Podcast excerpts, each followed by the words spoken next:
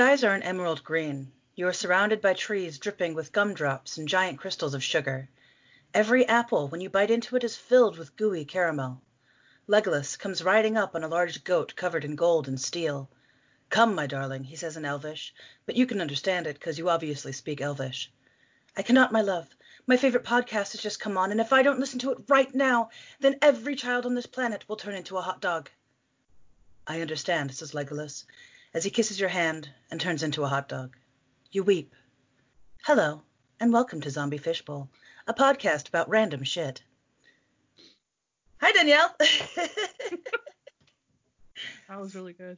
I Thank could you. really see it in my mind's eye. Did I transport you there Yeah. with me? Nice. Yeah.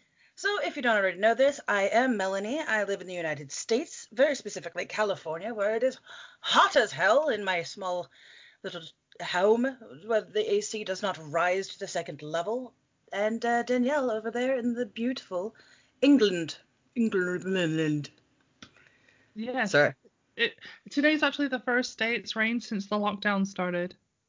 Oh, wow. Yeah, it's amazing. It's like, okay, that's fine. It's like everyone's completely chill with it because it's been so like lovely and tempting outside for like the entire quarantine and now it's like, oh, it's a rainy day. It's almost like we live in England.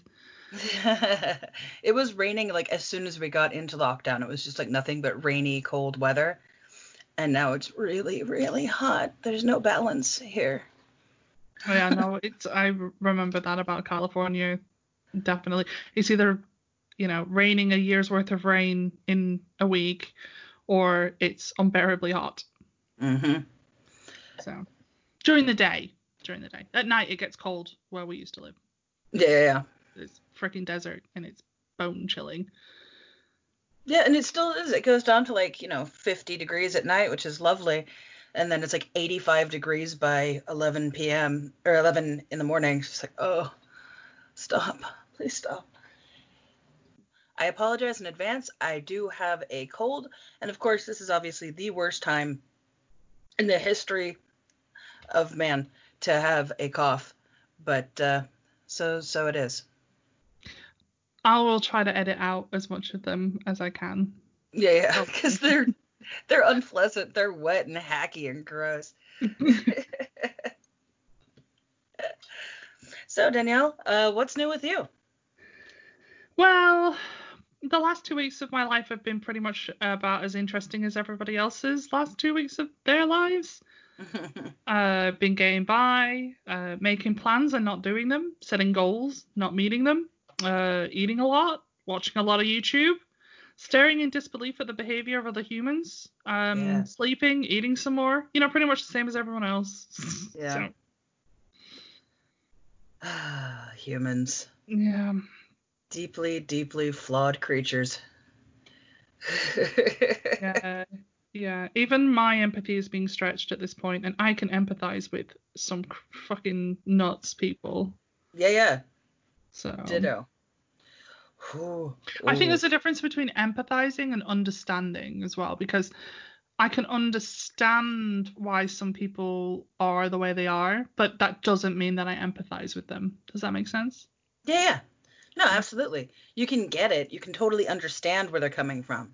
But uh still because you're a bit rational, you just be like, but what you're doing is completely stupid.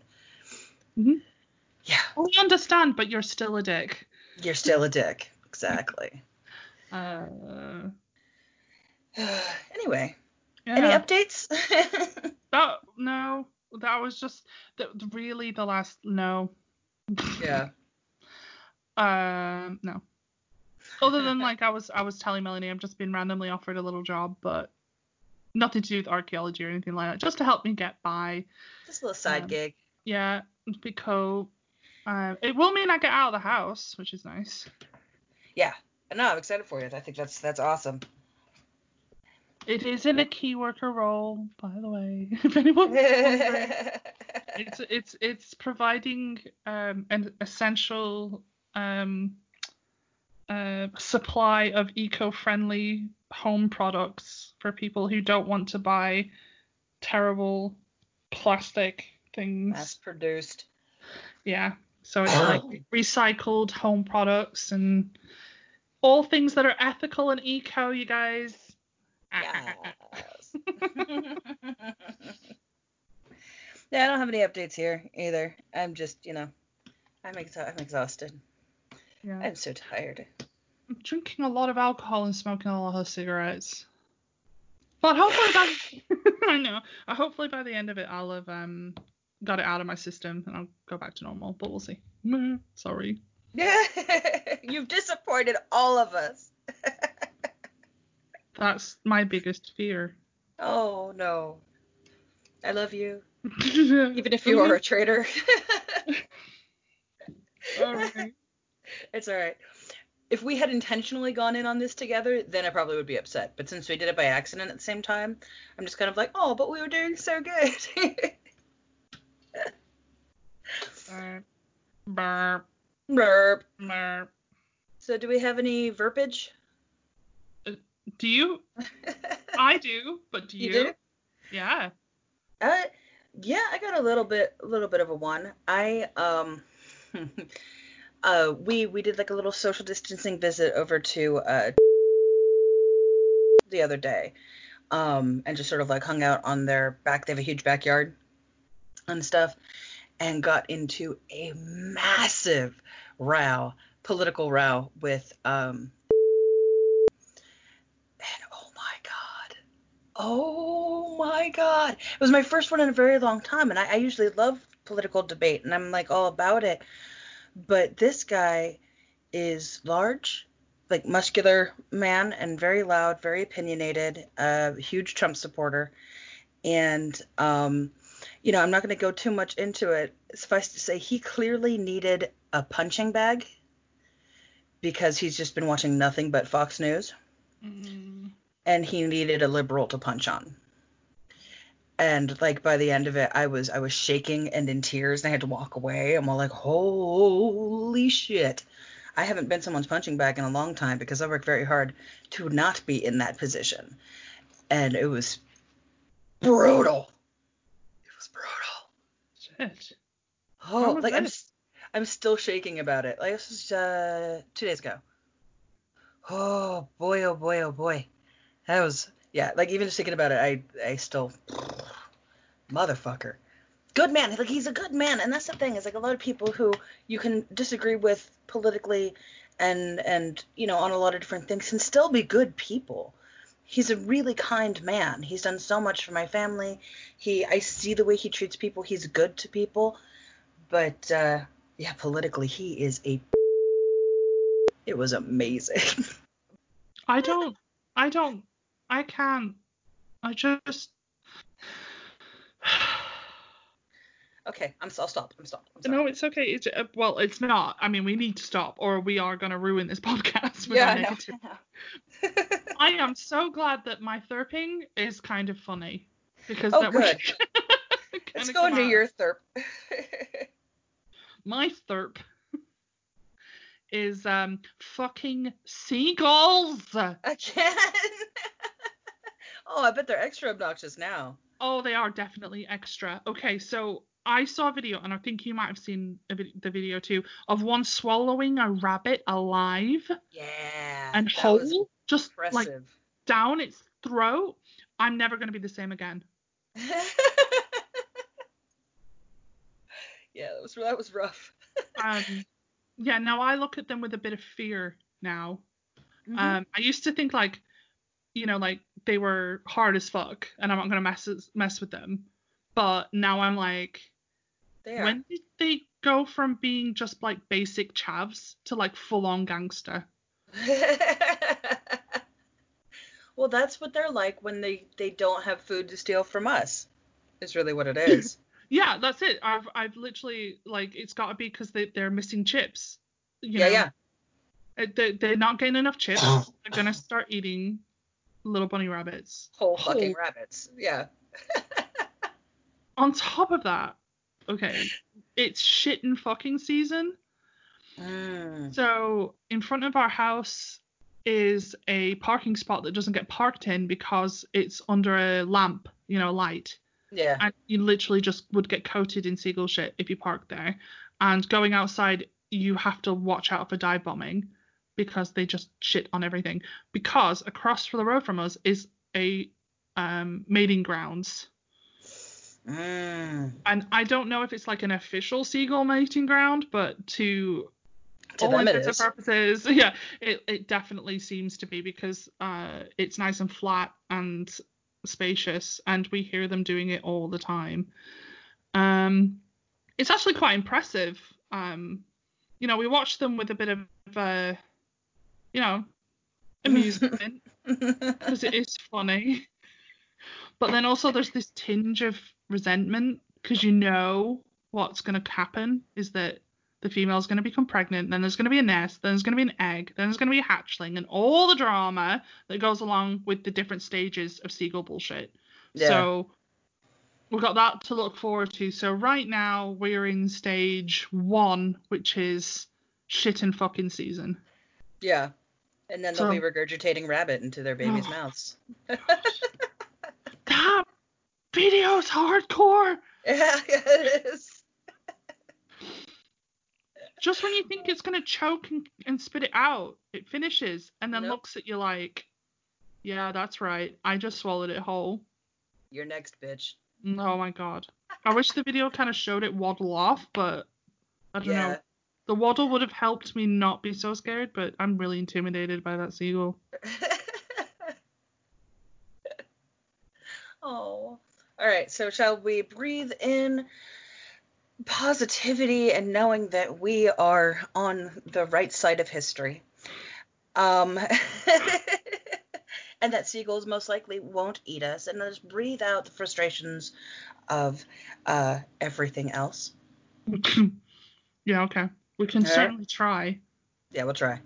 One, two, three.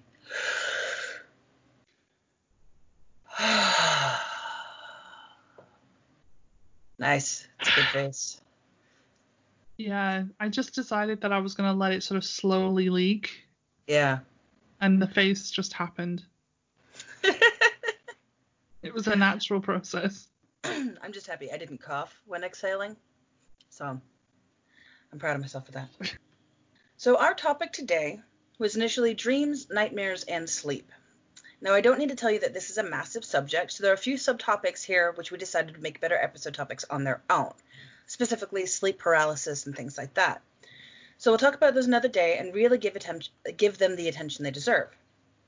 So let's make it a little simpler. Today we are focusing on dreams, and let's get into it. Merriam-Webster defines dreams as a series of thoughts, images, or emotions occurring during sleep. We can do better than that. Wikipedia gets a little bit more in depth. A dream is a succession of images, ideas, emotions, and sensations that usually occur involuntarily in the mind during certain stages of sleep. The content and purposes of dreams are not fully understood, although they have been a topic of scientific, philosophical, and religious interest throughout recorded history. We can still do a little bit better than that, I think. I don't want to rely solely on Wikipedia. None of us should. So I sort of glimpsed at a medical textbook, Neuroscience, second edition from 2001. I say glimpsed, I mean glimpsed. That shit hmm. is complicated. But here are a few basic takeaways to start our journey. Quote, for centuries, indeed up until the 1950s, most people who thought about sleep considered it a unitary phenomenon whose physiology was essentially passive and whose purposes were simply restorative. In 1953, however, Nathaniel Kleitman and Eugene Aserinsky showed by means of electroencephalographic recordings from normal subjects that sleep actually comprises different stages that occur in a characteristic sequence. So, in idiot speak, for a long time, sleeping was just a way to restore our bodies after a long day, but eventually, through the use of EEGs, or as I like to call them, brainovision, hmm. these two guys found a pattern, something we now call the sleep cycle. So, in order to get to dreams, let us discuss the sleep cycle. Stage one drowsy sleep. One is still mostly awake, but definitely relaxing. It is part of NREM, or non REM sleep. I think we all know what REM is, but in case you don't, it is rapid eye movement, REM. I will call it REM. We will get into this later. This first stage, stage one, is a transitional stage between wakefulness and actual sleep. The brain waves are slowing and lowering, lowering down. Physically, though, the heart rate and body temperature remain the same, same as one who is awake.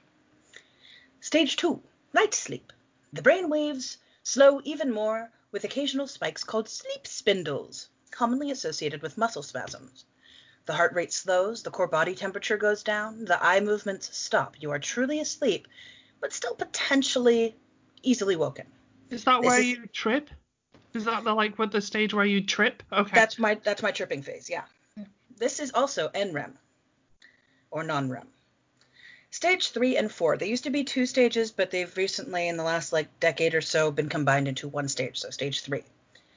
This is where you sleep the deepest. Your heart and brain activity are at their lowest. This is where it gets harder to wake from. This is where you get the most restorative chunk of sleep. This is also considered NREM or non-REM sleep. Now we get to REM sleep, stage five or four, depending on what where you are in time. Mm. Now, the first four stages of sleep are usually within the first 60 to 90 minutes of setting your head to the pillow. Then you hit the exciting and unusual REM sleep. In REM sleep, your brain waves tend to react as if you are awake. The spikes in excitement in the brain waves go crazy. This is where it is believed that you dream. Interesting thing that I genuinely did not know before before all this is that you and this mainly because I just didn't look it up. You go through these cycles up to 6 times a night. As with snowflakes, everyone's brain is different, but it's usually marked that REM lasts from 10 lasts up to 10 minutes in your first cycle and gets longer with each cycle. So by your third or fourth cycle of sleep, REM or REM sleep can last for up to an hour. A quick note, a quick quote from my textbook here. In summary, the typical eight hours of sleep experienced each night actually comprise several cycles that alternate between non-REM and REM sleep the brain being quite active during which most of this during most of this supposedly dormant restful time. For reasons that are not clear, the amount of REM sleep each day decreases from about 8 hours at birth to 2 hours at 20 years old and to only 45 minutes at about 70 years of age. Bit of a side turn here, but not really, so bear with me. Being a mother, I remember looking at my babies while they slept and you could see them responding to their dreams. What could they possibly be dreaming about? They don't have enough life experience to put together real vivid dreams the way that you and I do, so what is happening? Well, when my son was three weeks old, I looked it up because I'm a nerd. Apparently, with babies, the best anyone can figure, babies are kind of non-stop REM sleep for the first year of their life, which I guess is why they sleep so much. It is not restful. It's not as restful as it is for adults, you know, because it's it's still uh, your their brain is still just as active as it is when they're awake. But what are they dreaming about? It said that they just replay their day. There's not a lot of space in their little brains to imagine themselves as like fantasy baby heroes or anything wacky. Neuroscientists believe that this um, plays actually an important role in their developing brains. It allows them to build pathways, become integrated, and later helps them to develop language. Side note, and this might actually be interesting to you because of all the seagulls, did you know that baby birds learn to sing songs in their REM sleep? No, I did yeah. not. Neat, right? How do we know that? Uh, science. Good answer.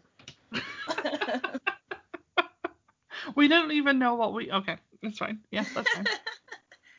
um, so why do we dream as children and adults? What is the function and purpose of this? Nobody can really agree.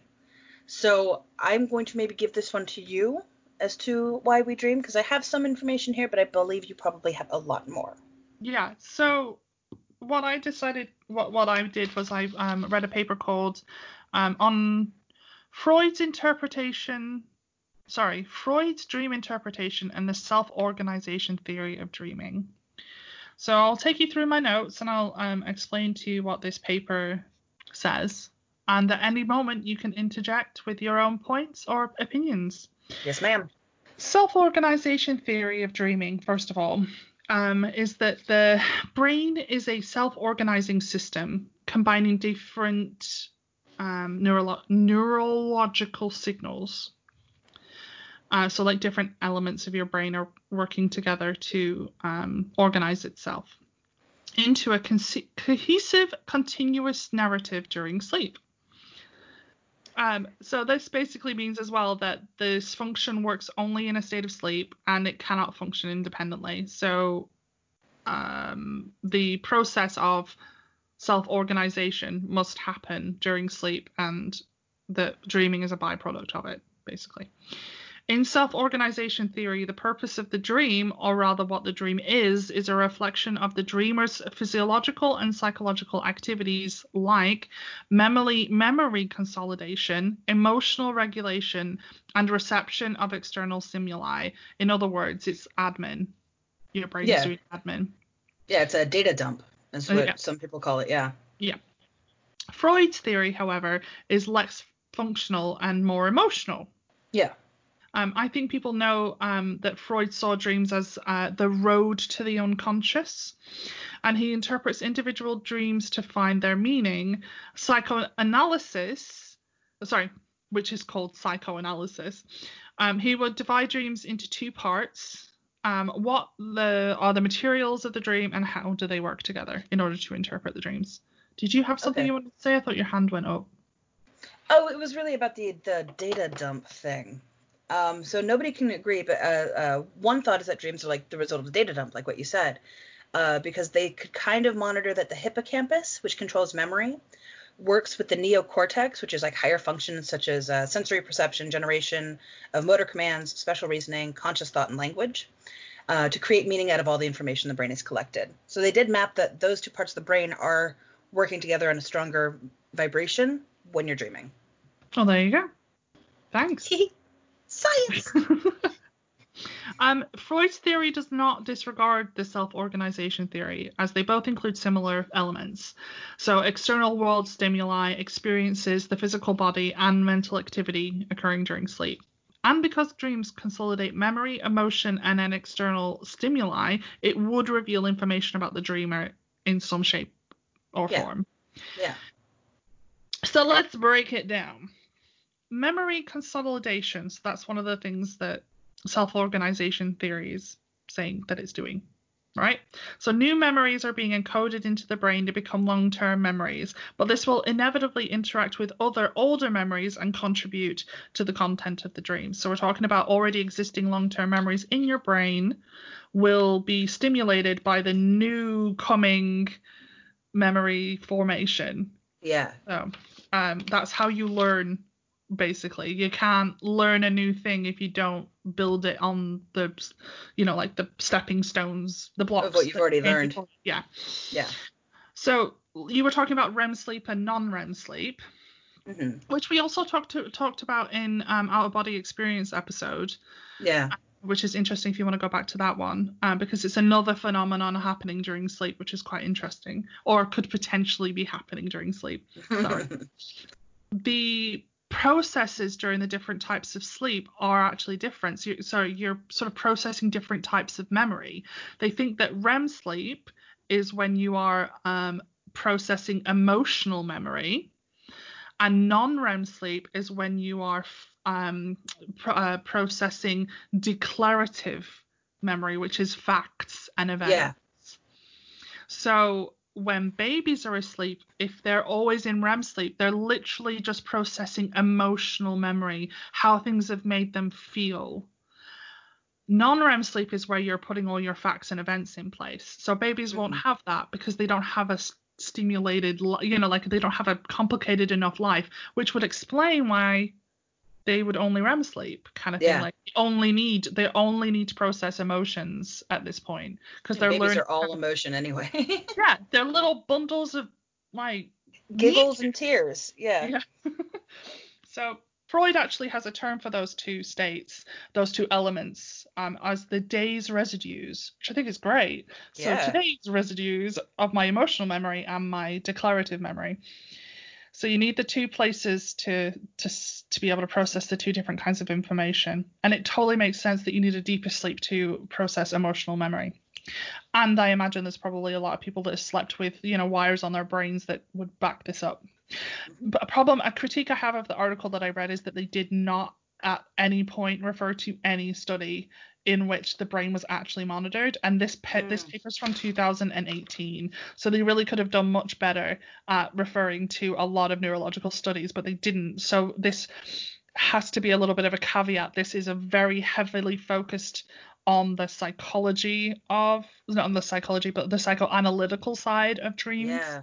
Rather than the actual neurological. And they admit that in the beginning of it. They're saying that they're exploring Freud's idea and this theory of self-organization anyway. So just Okay. a little caveat there. When we when we're processing the day's residues, we are going to interact with existing long-term memories during this encoding. The dream content may harken back to earlier experiences. So this is where we get Freudian, like childhood trauma, for example, or information known to the dreamer, but also evolutionary instincts. So a lot of people Yeah. believe that perhaps the dreams of flying or being chased are actually encoded in our primate brain. Um, and that's how we interpret the world and um, uh, can help process the information. Um, but these sort of things like sporadically come up. Yeah, yeah. There's there's a theory that yeah, dreaming is actually sort of like a developed tool from early man as a way to prepare itself to face dangerous threats and challenges. Like one of the areas of the brain that's most active during dreaming is the amygdala. And it's part of the brain associated with survival instinct or fight or flight response. So that's why they think that maybe we dream because early man did that as a way of recounting their day and figuring out how best to deal with the challenges ahead. hmm Yeah, exactly. So they've they've learned lessons during the day, and they need to be able to pop that in the permanent record so that they know how to uh, avoid such situations again or encounter such situations again. hmm Because dreams are collating emotional experiences, a therapist may be able to enter. Uh, I okay, so this is where dream interpretation comes in. I probably should have said that. So this is where dream interpretation comes in. You're armed with all of this information of like what's happening during sleep and, and you're dreaming.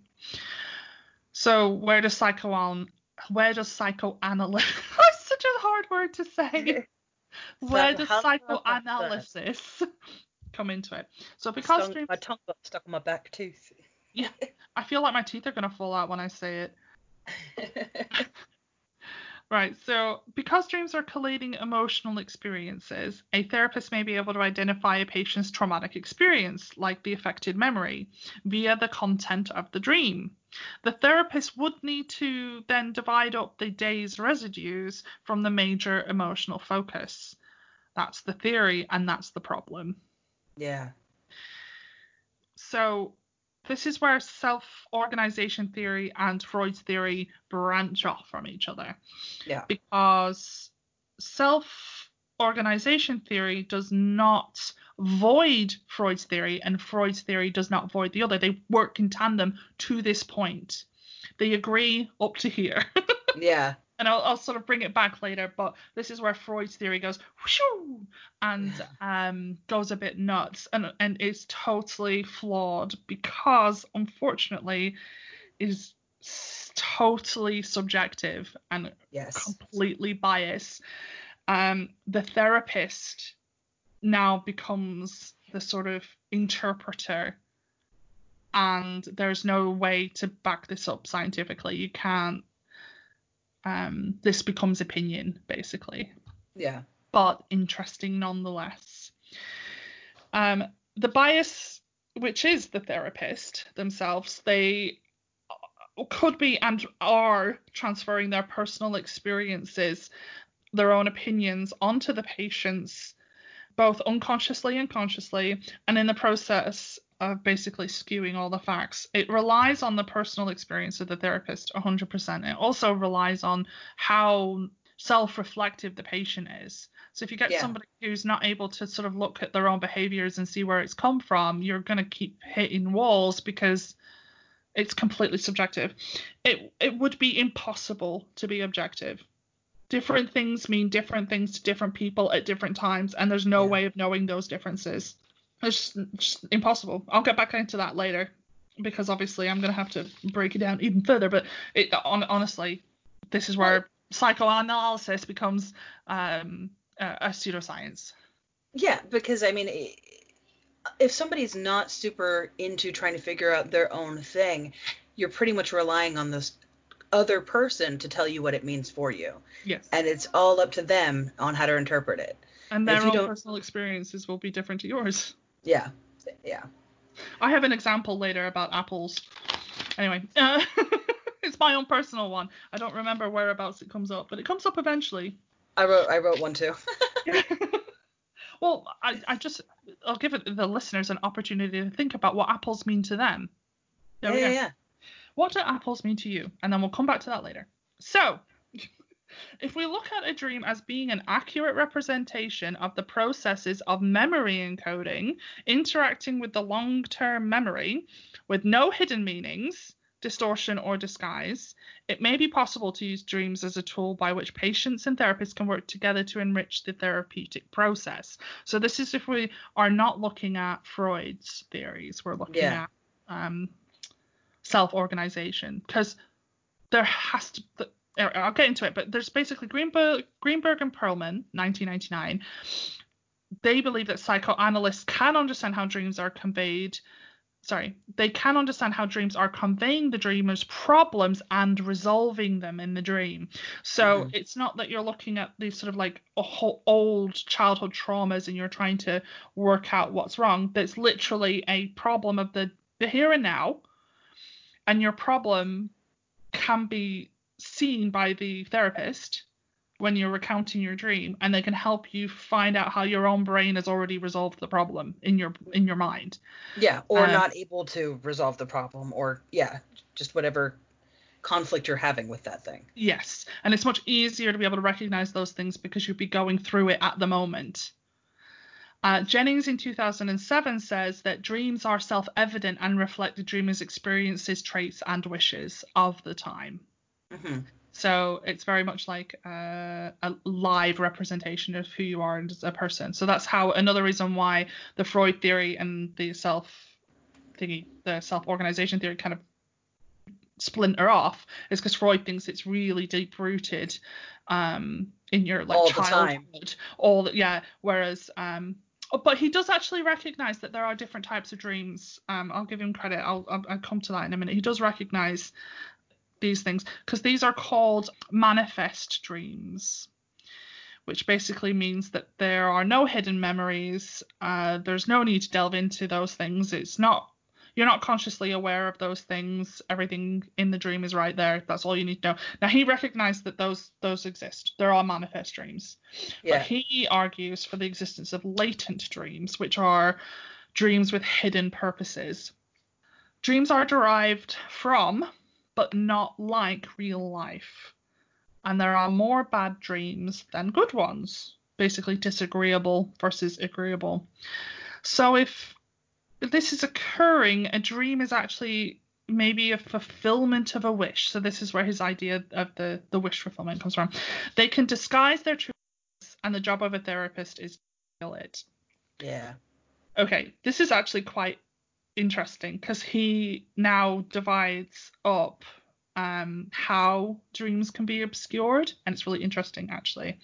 So, how do you tell the difference between a latent dream and a manifest dream? Well, you break it down into its four components, and you can kind of analyze it that way. So, the four ways dreams can be obscured: one, condensation, which is the reduction and simplification of rich content. Two, displacement. Various aspects are replaced by another. Okay. So like a different home or a different car or something like that, right?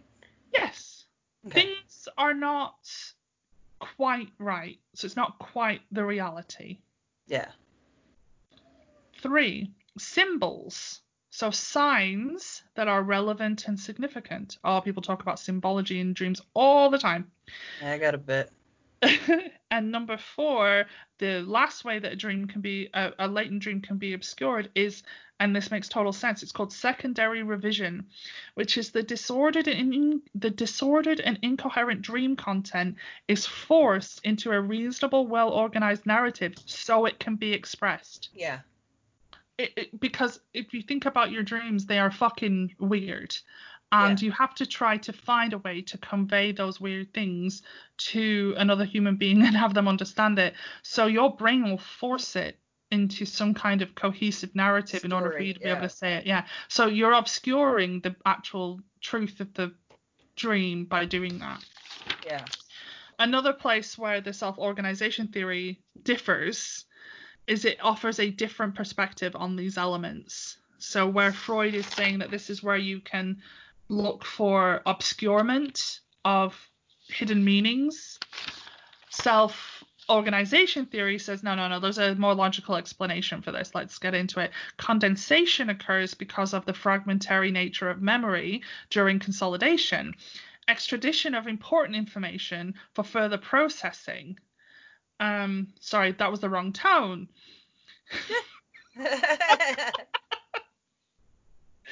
Con- Condensation occurs because of the fragmentary nature of memory during consolidation and the extraction of important information for further processing. So condensation is simply happening because you're not going to remember everything. Displacement is due to the lack of control the brain has of the dream content during sleep, allowing a high level of freedom to those elements. So your brain isn't actually control of the dreaming process, so it's basically what happens to a child when it's not being controlled? Fucking Yeah. runs amok, right? So, because of these, the brain develops new connections and the self organization process combines to construct a memory, which is the secondary revision that Freud talks about. So, because of all of these processing taking place, the secondary revision, revision is the memory being stored. You've just seen the sort of um Flipbook version of it. yeah Yeah. you've seen just the, the effect of the memory being stored rather than the dream meaning anything Yeah. Symbols symbols simply do not occur. Elements in dreams are merely me- uh, memory fragments and other components in information processing.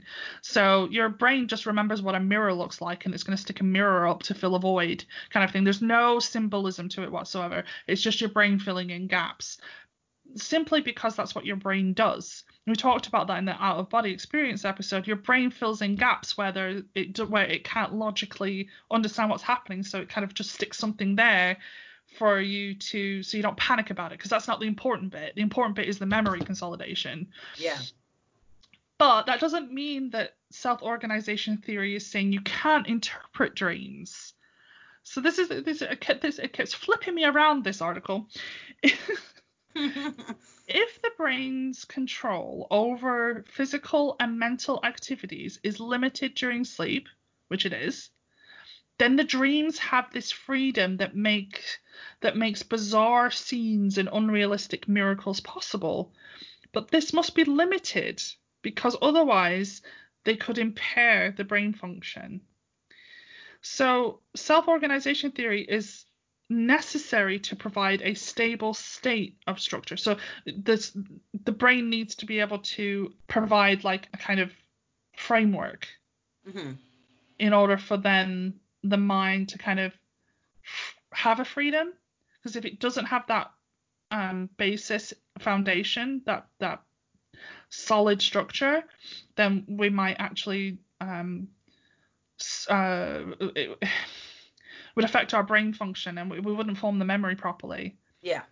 It, that's that's to say that that goes back to the beginning when I said that the dream state is dependent on the function of the brain on the brain, like it has to work in tandem. Yeah. Whereas Freud thinks that dreaming is completely about the self, like it's about the. I don't want to get into the id, the ego, and the superego right now. But basically, he's he's he thinks that dreams are more. Let's just say that he sees a separation between the body and the mind. Yeah. And that uh, dreams take place in the mind and not in the body. Whereas self-organization theory is saying no, no, no, no. It's very much rooted in the body, but it does allow a lot of mental freedom, and that's Yeah, okay. a lot of wiggle room. Uh, yeah. But beyond the functional aspect, um, beyond the functional aspects of dreams, like the memory formation, emotion must be an important factor in dreams, as dreams often are accompanied by some emotional response, particularly negative ones. So self-organization theory can't deny this. Different people have contributed to the overall conclusion that emotions must control and guide them, serving as a springboard. For example, the aforementioned traumatic experience could constitute the core theme of a dream and suggest an avenue for further treatment. So you can absolutely be having dreams that are emotional and have to do with trauma, and that is where you know you get your PTSD treatments and you get people that are dealing with um, well, I don't want to like trigger people, but we can all imagine the different kinds of traumas that people go through where their dreams are affected because they are highly emotional. So emotions are certainly relevant to the processing and encoding of memories. Associations between emotional and physiolog- physiological responses to stimuli cannot be denied. I we have unique emotional responses to seemingly mundane things or variable emotional responses to different situations. I'd call this your personality. Yeah. I don't I don't know what a psychologist would call. So what I'm basically trying to say is that your emotional self and your um logical self. well, yeah, your your physical sort of your physical processing is going on. The memory formation is going on. You're learning about the events and you're learning about things throughout the day. That is certainly a, a part of um, dream formation, but there's certainly an emotional aspect to it. But that's sort of your personality part. So this is where I was going to talk about the apple. So someone might look at a dream containing the main theme as an apple, and some people might interpret the apple to mean, let's say, what's your association with apple? Health. Okay, so health. I I mean I I might say that someone might associate it with teachers. Yeah, or Eden, religious symbology. Exactly. Now, what if I told you that my association with apples is uh, teeth? Okay, that makes sense. Yep. Okay, so I've for most of my life not been able to eat an apple straight off the core. I have to cut it up. And recently I've started eating apples right off the core. So to me, that's kind of an achievement. That's something I didn't think I was ever going to be able to do. So if there's an apple in my dream, it's either because I'm still sort of scared of apples, of breaking yeah. my teeth, or it's it can be seen as a positive thing because I've gotten over that and I'm eating it's apples. Accomplished that, yeah. Yeah. So an analyst, a psychoanalyst, wouldn't know that. And if I told them that there is an apple in my dream, they might go, "Oh, it is your desire for to be a teacher, and it's your desire to um, relay information and be rewarded for that a sharing of knowledge. It makes sense because that is something I aspire to. But mm-hmm. actually, deep down, an apple. That's not what it meant to you in your dream. No, no yeah. not at all. So and everyone listening will have a different association for apples. I'm sure there might even be somebody who's scared of apples. I kind of was. I wasn't scared of apples. I was scared of what apples could potentially do to my teeth. It was. It was intimidating to you. Yeah. Yeah. Yeah. So I, you know, I could understand why somebody would maybe think that apples um are maybe a trigger for me, but they're not. So, but yeah, a psychoanalyst yeah. might think, oh, it's a fear trigger. It has to do with your intimidation like you know. So th- this is where it's incredibly subjective. Um, theory. But the article concludes that dreams, dream analysis is useful in therapeutic processes because both self organization theory and Freud's idea allow therapists to derive important information like significant memories from the dream content and emphasizes emotions of the dreamer, whether it is in they're simple if, whether it's simply the formation of memory or by some unconscious wish fulfillment so you can you can derive meaning from dreams from both theories but yeah, they yeah, just absolutely. kind of come from different places I, th- I think the best way to, to say it is that like freud would be kind of focusing on a deeper uh, level of subconsciousness Whereas like the self-organization theory is going, right, well, this is how your brain is interpreting your day. Let's look at that. And Freud was very sexual in his interpretations a lot of the time. okay, so I kind of went on a little bit of a side journey to learn about Freud as a person. Yeah. And his relationship with Carl Jung, because I think it is quite important to mention that I have omitted another very, very influential dream interpretation person. So his protege, Carl Jung, um, has um, they share up to a certain point the same um, ideas, and then Jung kind of branched off and absolutely broke Freud's heart. And then Freud stopped talking to Carl Jung, and that broke Carl Jung's heart. It is like the saddest thing, but also really funny because they were little drama bitches about the whole thing. um, but if you want to learn about that, that is a rabbit hole I highly recommend. Is the relationship between Freud and Jung. But yes, you're right. Um, Freud's um, theory kind of goes into these places that I'm a little bit like, mm, it's highly If- sexual. If you walk into a cave in your dream, clearly you're wanting to enter a vagina. But even Freud said sometimes a cigar is just a cigar. So Yes, you know. and that's because he recognizes the concept of manifest Ma- dreams. yeah. so he does recognize that they exist and that um yes, part of dreaming is memory formation. He does think that.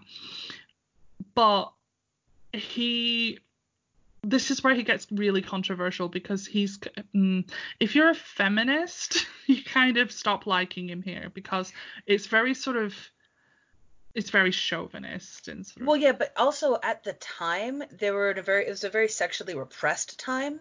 So it makes sense that a lot of his interpretation is like you really need to stick your dick in something. you know, like you're really craving some some pussy right now. I mean, there's Um, probably, I mean, there's a lot of. He talks. Basically, he he came up with the idea of the libido. So if you've ever heard the concept of the libido, which I'm pretty sure you probably have, that's Oh, yeah. Freud. He believes in this inner, like, sexual animal, but that male libido is dominant and that female libido is submissive. That's why it's anti-feminist. I can argue that a little bit. But want to hear my there's little? more. Oh, there's give me more. More. Right. So just to add a little cherry on top, I found another article called Dream Interpretation and Human Motives. This is really, really short.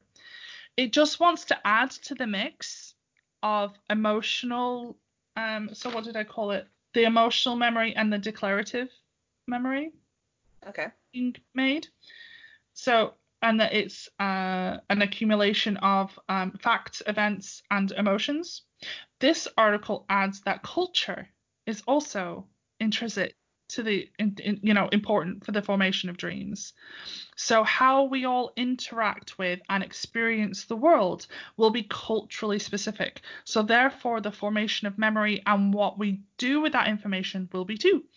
So it adds, so for example, like in children specifically, this is the acculturization period.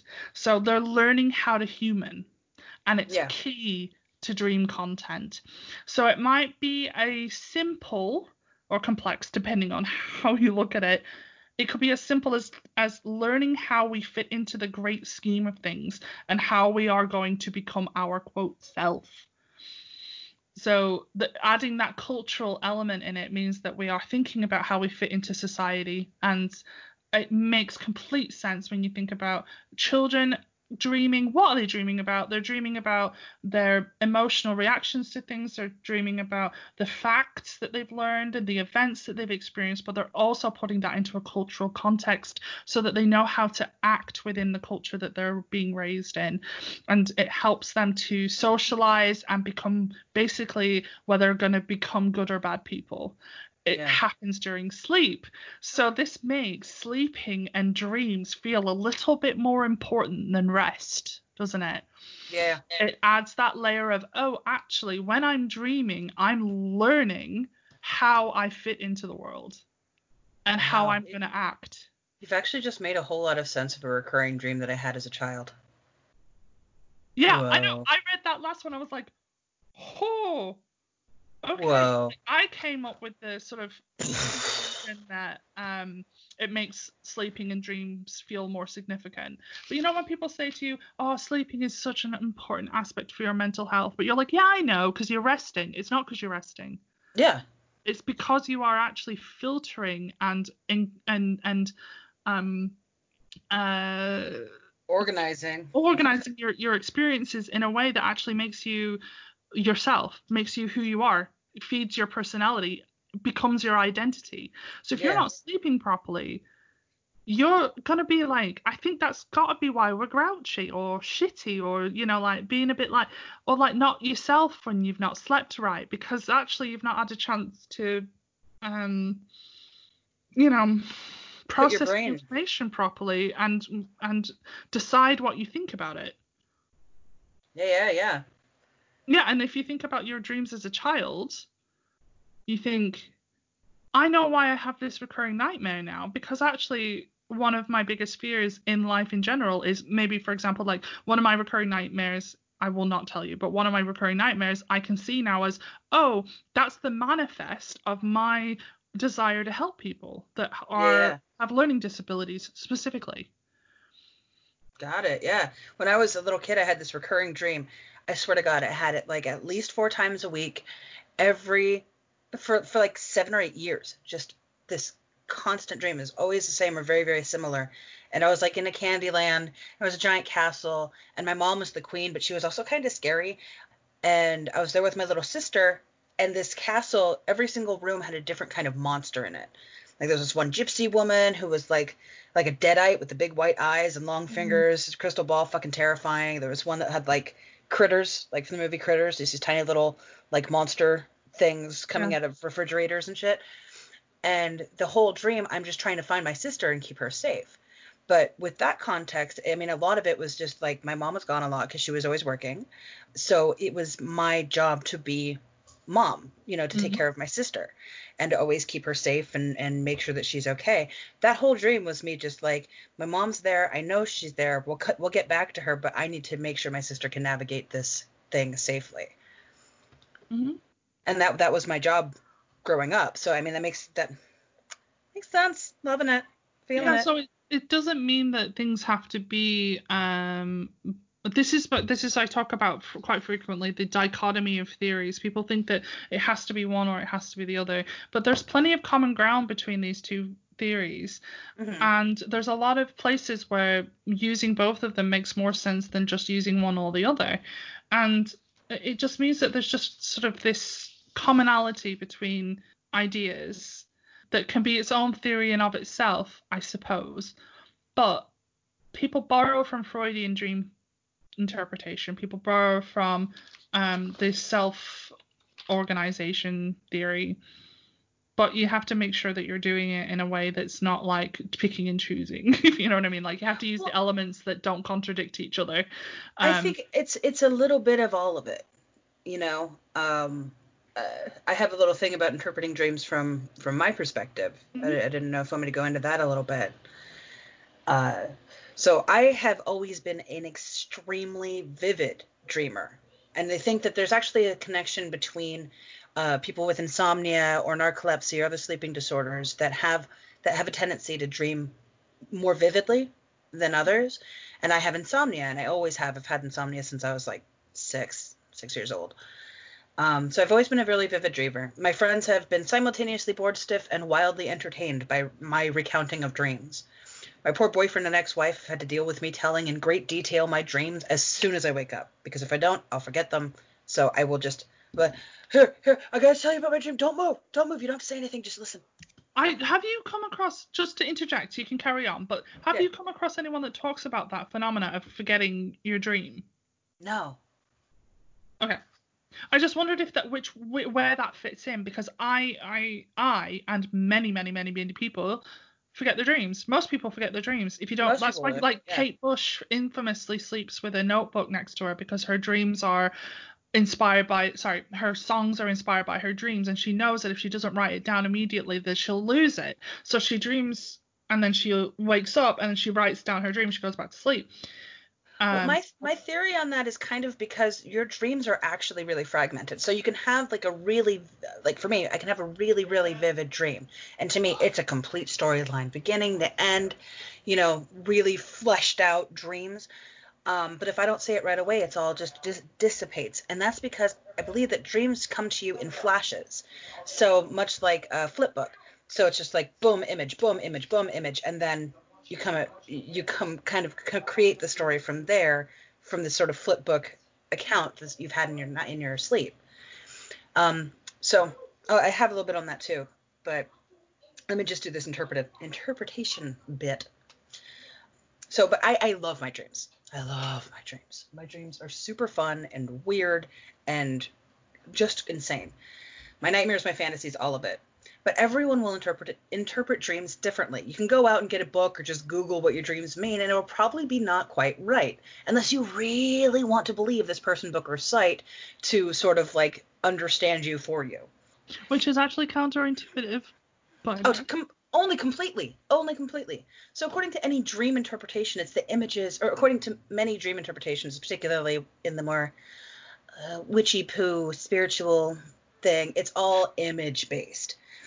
Um, and symbols and symbology. But it So- assumes that things mean the same thing to everybody. Yeah, and it, that's what it is. That's the problem. Is that it assumes that this will mean this to you. So a tree, uh, if you a quick Google search of a tree in a dream will give you a dream of a tree is a symbolic meaning of life. A tree is a representation of how life grows and the connection to your family and relatives. In particular, this dream represents different elements of your self-development through your experiences in waking life, which I'm sure you could find something relevant to that Mm. you know, if you really, really want to, be like, oh yeah, that's totally what's happening. But me personally, I have a lot of dreams about whales, right? Yeah. Nightmares about whales, particularly orcas. They scare the shit out of me.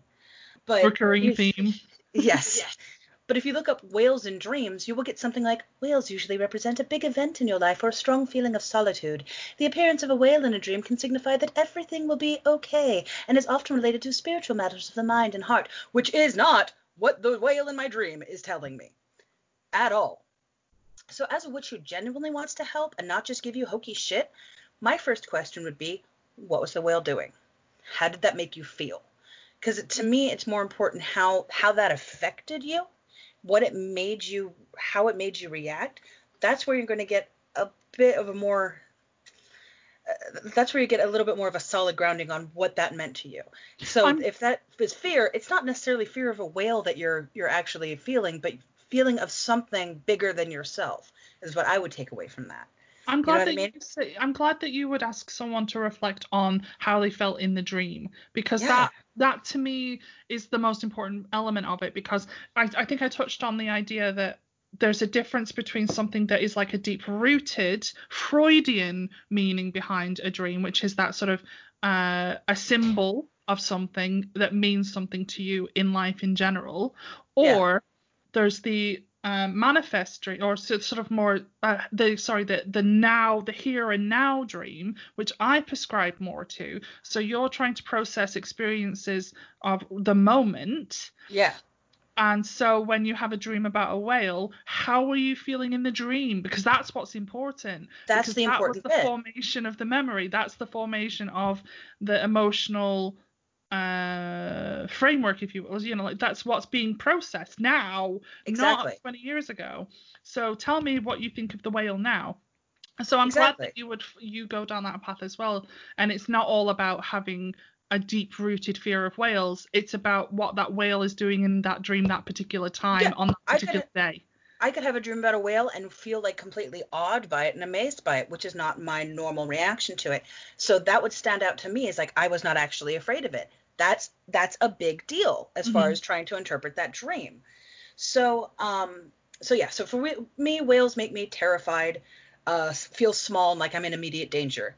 So and, and yes, I do have many many dreams about them. I have a hard time with I have a hard time with dream interpretation as a cut and dry tree means this or boat means that or you being stabbed by zombie Abe Lincoln clearly means that money is coming into your life. Mhm. It doesn't take into account that these symbols can mean very different things to very different people. So I believe that dreams are absolutely telling you things. I do believe that, but that's it's you telling you things. Things you are trying to tell yourself to deal with certain issues or situations. But I feel like focusing on image interpretation misses the mark. The most important thing are to address the color schemes and the emotions of your dreams. So sometimes you could have like a really pleasant experience, but the whole thing is sort of tinged with the color of red, and it leaves it like you know this the situation is pleasant, but it feels wrong. That's an important thing to remember too. do you think that that might be specific to people though because i don't have colored differences in Yeah, like yeah, no, in my absolutely. dreams at all Absolutely, but for like for me it does. So if I notice that the color is throwing the the emotion off, then that's something for me to con- to keep into consideration. You know what I mean? But there's also like I could have one dream where I beat a zombie's face in with my fist and I wake up shaking and freaked out. I've done that. I've had a dream where I, I beat a zombie's face in to a pulp and I woke up with the half moon crescents of my nails in my fists and just Mm. shaking and freaked out. And then I could have a dream about punching a zombie to death in another dream and wake up feeling like a total badass. How I respond to the imagery is more important than the image of the zombie. The zombie doesn't mean shit because I dream about weird ass zombies all the time. hmm So that's that's sort of like my kind of interpretation on interpreting Yeah, dreams. no, it makes sense because basically you're talking about the emotional processing of your day is what's manifest in dreams, and it's very much of the here and now, and Mhm. you're formulating uh, your memory of your experiences, and what's really important to forming those uh, lessons from those experiences is how you emotionally react to them. Exactly. And and, and That is who you are. It's your personality. That is your identity. That is your person. If you like, if you don't have an emotional response to something, that is telling. In the same way that, like you're saying, feeling um like a badass is telling, and feeling scared is telling. It's just Telling. telling you what it wants you to like. It's telling you right then and there. So it really isn't that difficult. yeah, If it's you really wake up from a dream scared, it was a scary dream. You were processing a scary memory. yeah, yeah. Or processing something that shook you. I mean, Yeah. it could not even it doesn't even necessarily have to be a memory. Uh, you could have a dream that does relate to some sort of childhood trauma or something like that, and that's probably because something in the previous day sort of triggered that, and maybe Yeah, you're you've got an sort of figuring that out. Yeah, Yeah. exactly. It's not because it's always on your mind. It was triggered in that day, and it's formulating, and sometimes really, really beneficial to to work that out in your dream, even though it can be really exhausting and weird. Mm. I did also write a little thing about how long are dreams because that's always been really interesting to me. Mm. Because I can have a dream that feels like five hours long and I've only actually been asleep for a minute. There's a common myth that they're one minute long, right? Yeah, Are you gonna yeah. blow our minds? I, I don't. I don't think I'm going to actually blow your minds because it's very hard to actually do research on that. Ah, what a fucking surprise! I know. I'm sorry. so my biggest issue with dreams is how long they seem to last. I've spent three days.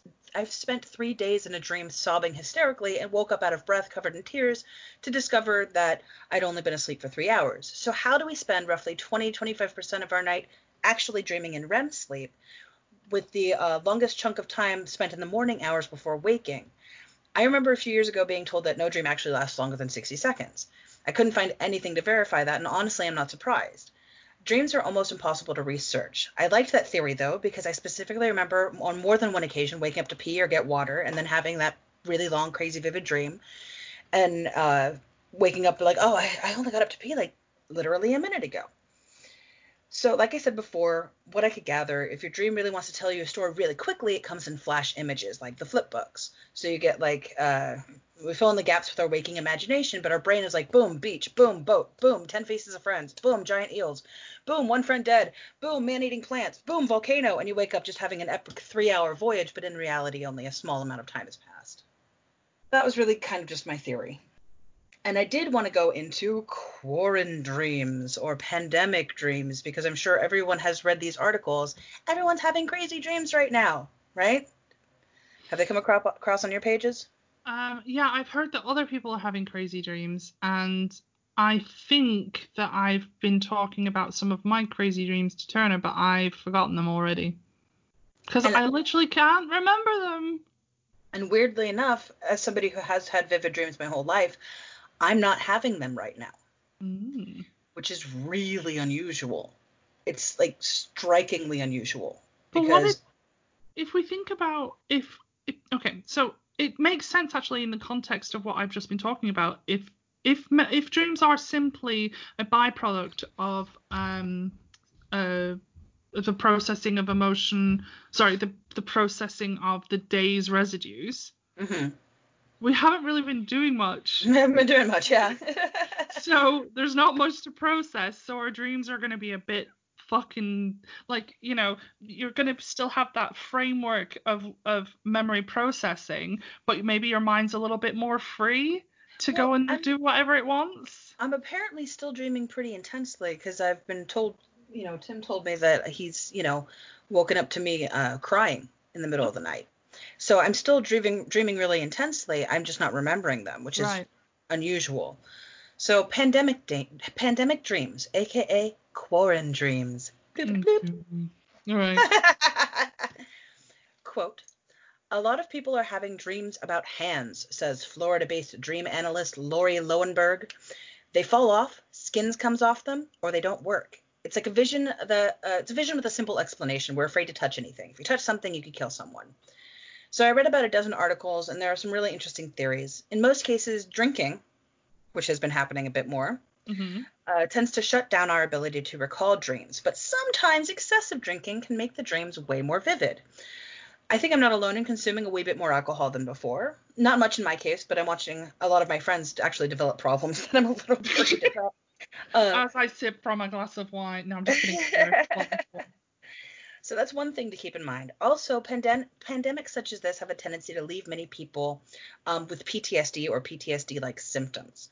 Um, not just our frontline workers, but people like me with anxiety. People people who have are just bit a bit more prone to really being fucked by the fear of this. Our frontline workers are pretty much guaranteed to suffer with pandemic uh, pandemic uh, like PTSD like dreams or symptoms for a long time. One of the many brutal symptoms of PTSD is the nightmares, recurring visions of what has been, how it could have been, and so on. So even if your day is nothing but watching your kids or petting your cat, you are prone to uh, if you are prone to anxiety, then this thing can be right fucking terrifying, even if it's not directly something you're experiencing. I sometimes kiss my kids goodnight terrified they won't wake up the next day. That fear has just kind of like doubled tenfold. It's it's Mhm. increased. And that was a fear I had before the pandemic. Dead children dreams that I, I have, I do remember those. There's not as vivid in such vivid detail, but I do know that I've been having dead children dreams a lot, and it sucks. Also, another thing, and this is my own theory, because I know that a lot of my dreams are um, can be heavily influenced by what I watch before bed. hmm And what are we all doing right now? Binge watching. Yeah. If I'm not binge watching television, then I have a drip of news directly into my veins. Nonstop news or TV, TV or news, watching, watching, watching. This also makes for very vivid dreams, particularly in CinemaScope. We're all doing it. This is just a super easy format for your brain to follow in making its dreams. So if I just watched Bob Burgers, it's a 40% chance, 40% chance that my dream is going to take place in a burger joint now. Could I tell if you I- the last three films I watched, Melanie? Yes. Over the last couple of nights, you're gonna love it. All Okay, So Turner and I are on a, a classic um disaster movie Oh no. binge. so we watched Poseidon Adventure, Nice. Towering Inferno, and then Earthquake. Good grief. Good grief. Can I just tell you? I'm sorry, little side note. Poseidon Adventure Yeah. is fucking amazing. Nice. If you like disaster movies, guys, go watch that movie. Gene Hackman, perfect. It's so good, so good. But I'm surprised I'm not having dreams about some kind of. Okay, so they they tend to follow a very similar format, which is like a party is occurring and then the the the um disaster occurs during the party. It, it's a way of explaining why there's like a load of people in the same place, but and like ignorant things happen and bad decisions are made. It's kind of like that whole um not closing the beach in Sharks because it's an event, it's a festival, right? But I'm surprised I'm not having dreams about parties being just like just ruined by some disaster. but like personal to me, like so there's like a big party and the disaster is just that um nobody um seems to be able to um get the courage up to say hello to the person next to them. So it's just like a party of silent people going, I really want them to like me. And so I want to say the wrong thing. So I'm just gonna sit here and slowly sm- just smile. Smile. Party ruined, that sounds like a terrible dream. but terrifying, right? yeah, yeah, yeah. Yeah, that would be deeply uncomfortable. Sorry, please do continue. I, I recommend Dante's Inferno and Poseidon Adventure. I don't recommend so much Earthquake. Actually, I do. Go watch Earthquake as well. It's nice. Uh, all right, so I just got two more little things that I want to bring up. Um, so I'll just dive into prophetic dreams. Really this quickly. is where you're gonna lose me. I know, For it. I know, I know. So what are prophetic dreams? And it's very short. It's very short little thing. It's okay. I was just exhaling, not sighing. want to make that very clear. Sure. Prophetic dreams are dreams in which you see the future. Now, obviously, there are they are hard to research because one, we don't know it's prophetic until it happens in real life, and two, people only tend to recall having a prophetic dream after the event occurred. And how reliable is that? It's called confirmation bias. But anyway, go ahead. Yes, yes. so now it is interesting that most prophetic dreams happen during pandemics. Um, Dr. Murray Stein, a renowned author and Jungian analyst at the International School of Analytic, Analytic Psychology in Zurich, Switzerland, said that he had no statistics on whether people have predictive dreams more frequently in times of crisis than at other times. In his experience, one can't know if a dream is precognitive until after the event. After 9 11, he said people reported precognitive dreams that foretold the disaster. He said people also reported dreams that foretold the financial crisis of 2008. Abraham Lincoln said he had a dream before his death two weeks before he was assassinated. He's also dreamt about his death dozens of times before because but he was a depressed dream, man. He did say that he would he he did say in that dream that he uh, was told that the president had been assassinated. But there's that. His wife also dreamt and she saw him as a ghost in do you remember, in the mirror. I oh, mean... I know, I know, I know, I know. It is not a precise thing. So dreams that occur during um or during, before, or, or around great big events are called black swan events. According to Investopedia, a black swan is an unpredictable event that is beyond what is normally expected of a situation and has potentially severe consequences.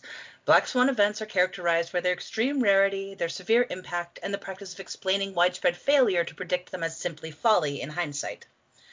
So the recent outbreak of coronavirus might be considered a black swan event, and perhaps we will soon hear about how people have had many prophetic dreams about this. Do I believe in prophetic dreams? I actually do. Kind of. To a point. Only because I've had some. Um, I've had more than a few dreams that have actually ended up coming true.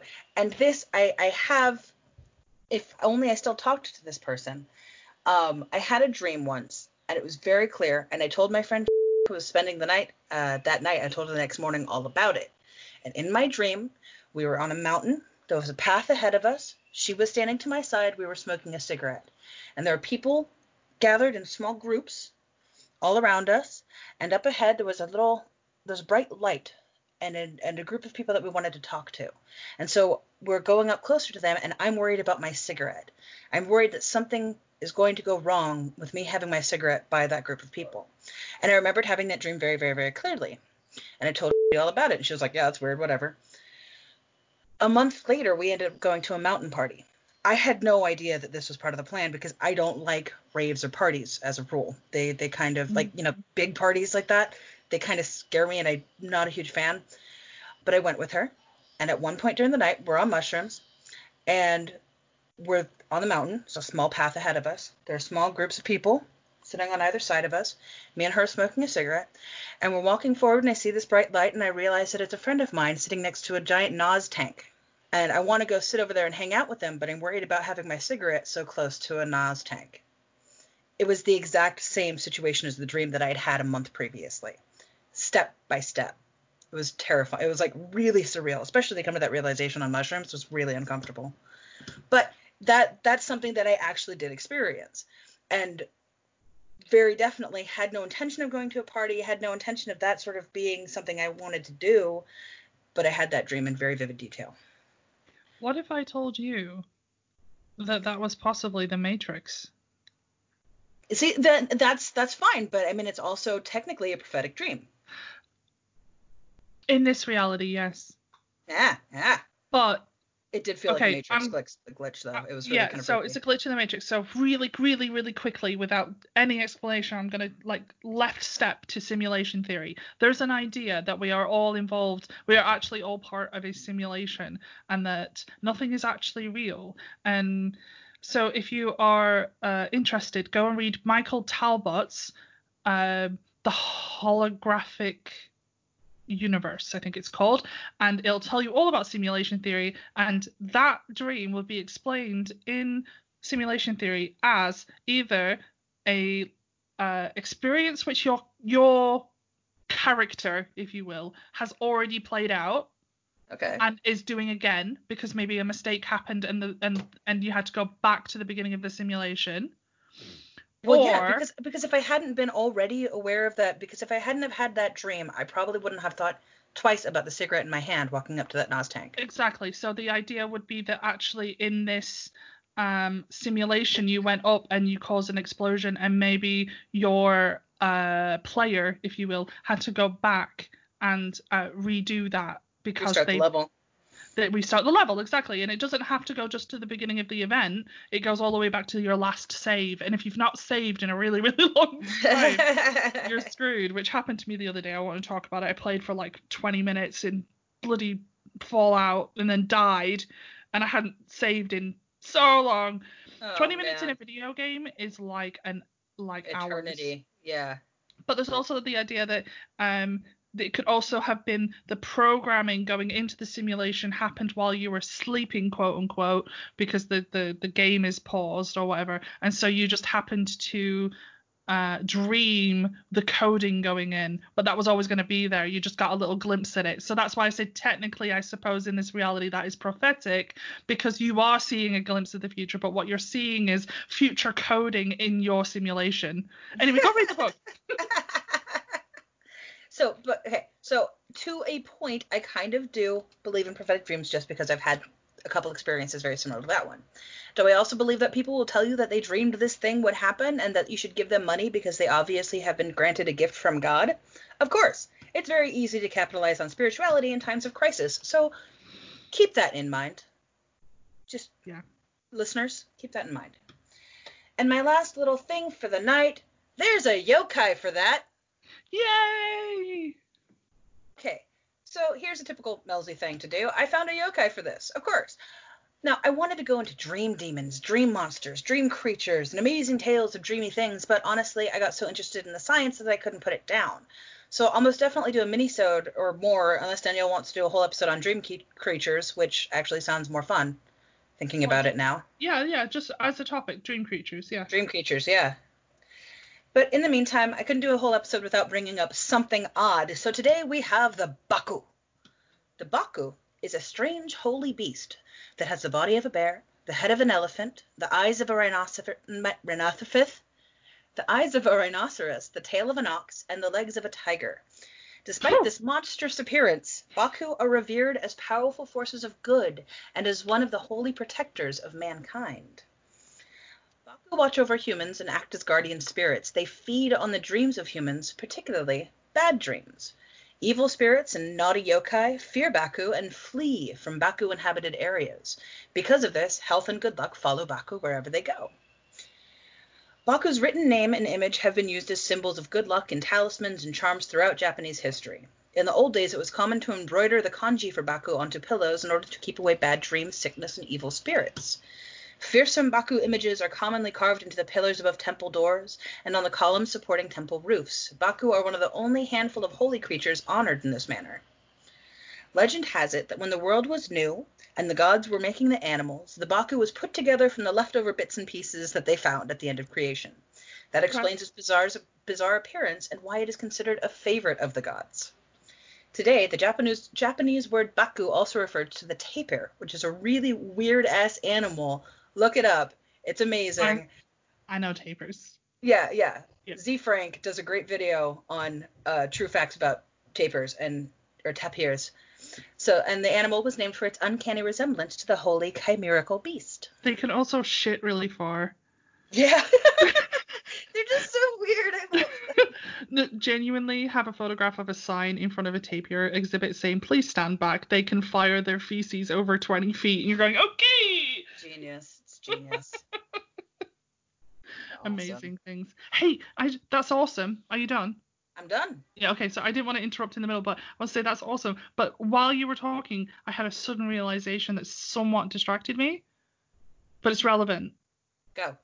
Okay, so you remember we talked about in the out of body experience episodes about the idea of mass consciousness, Yeah. and that's where the self comes from. We come in and out of the mass consciousness. yeah. What if dreams are happening in that mass consciousness with everybody else? Oh yeah. Yeah. I mean, have you ever had a dream where you really felt felt like you were with someone and you went like they should know that they were in that dream with you too. Yes. Yeah, I have that a lot. There's no way that I could have predicted their body language and reactions so accurately. That had to have been them. Well, yeah, but I mean, it's it, there's there's a feeling deep down in your gut that runs through your every fiber when when you greet somebody that you haven't seen in a really long time, and that that joy is so so real, so palpable, and it's more so like I could have a dream about you know my dad and be like, oh cool, it's my dad, and then I could have a dream where I was just like, oh my god, dad, dad, did you feel that? And I'll like send him a message the next morning, dad, I had a dream and I really felt like you were there with me, and he goes, yeah, I kind of felt like I woke up with you having like helped me at some point. Mm-hmm. So, you know, those kinds of things are are, are something to be discovered too. One of my quotes touches on that very concept. Nice. But I, I sort of had that sort of idea that the mass consciousness maybe be either the root of the dreams or possibly where dream the dreamscape is, and also reminded me of the idea of quantum uh, mechanics in the string theory, in that possibly dreams are glimpses into the other realities and the Yeah. other, um, and that sort of like sort of idea of deja vu being because like that's where a Or it's reality dim- is similar. It's, the just a same dimension. dreams.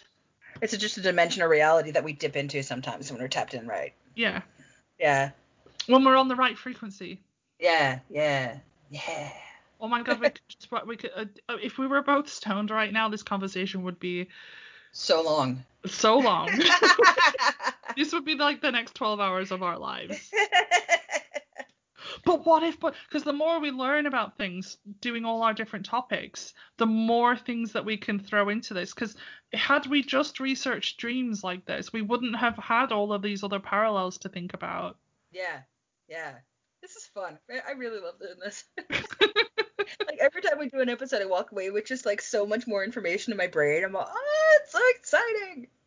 And uh, hopefully, your dreams tonight will be nice and bizarre because we've s- properly stimulated parts of our brain that not only are processing fact and uh, information, but also our emotional responses to those things. Mm-hmm.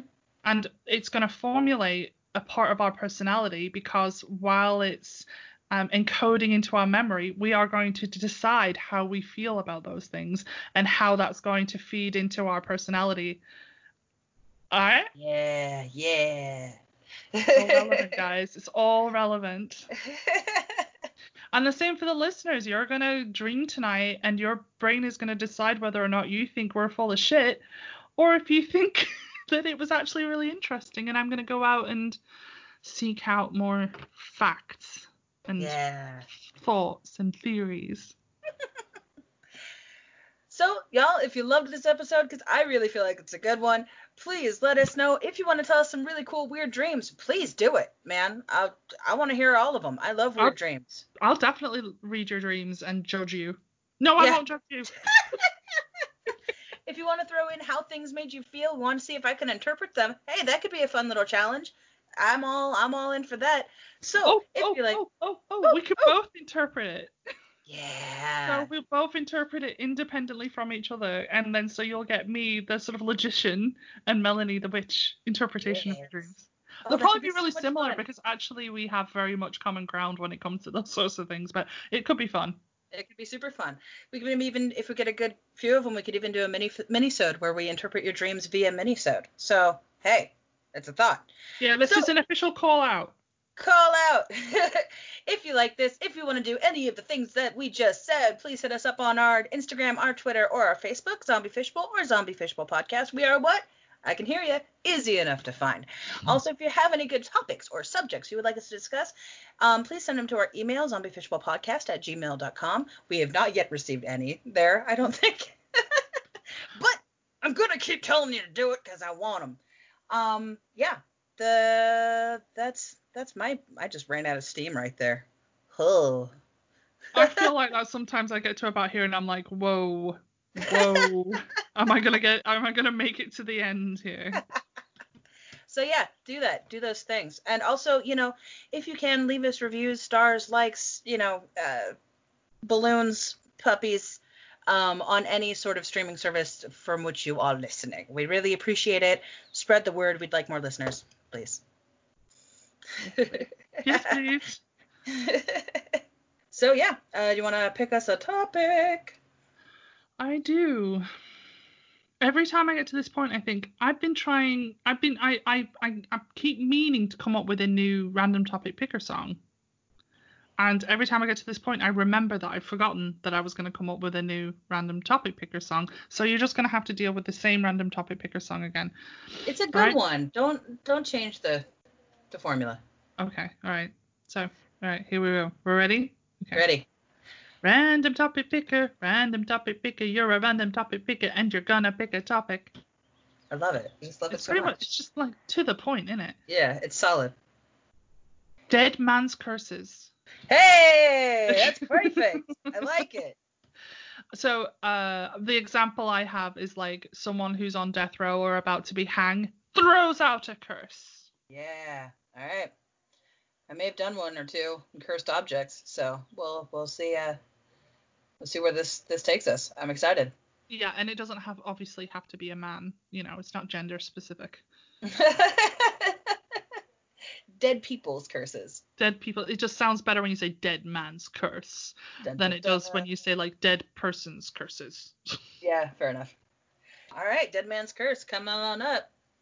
And shall you leave us with a quote, my darling? Yeah. So, do you want um, a profound one, a wholesome one, a funny one, or all of the above?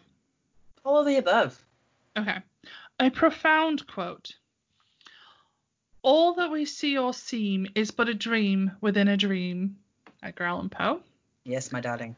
Yes, I, she started to actually like a lot like lip like what's it called mouth along Yeah. with that quote as soon as she heard me start it and it is like a one sentence quote and she knew it by three words in i went all that we see she went all seem is but a dream Within a within a dream.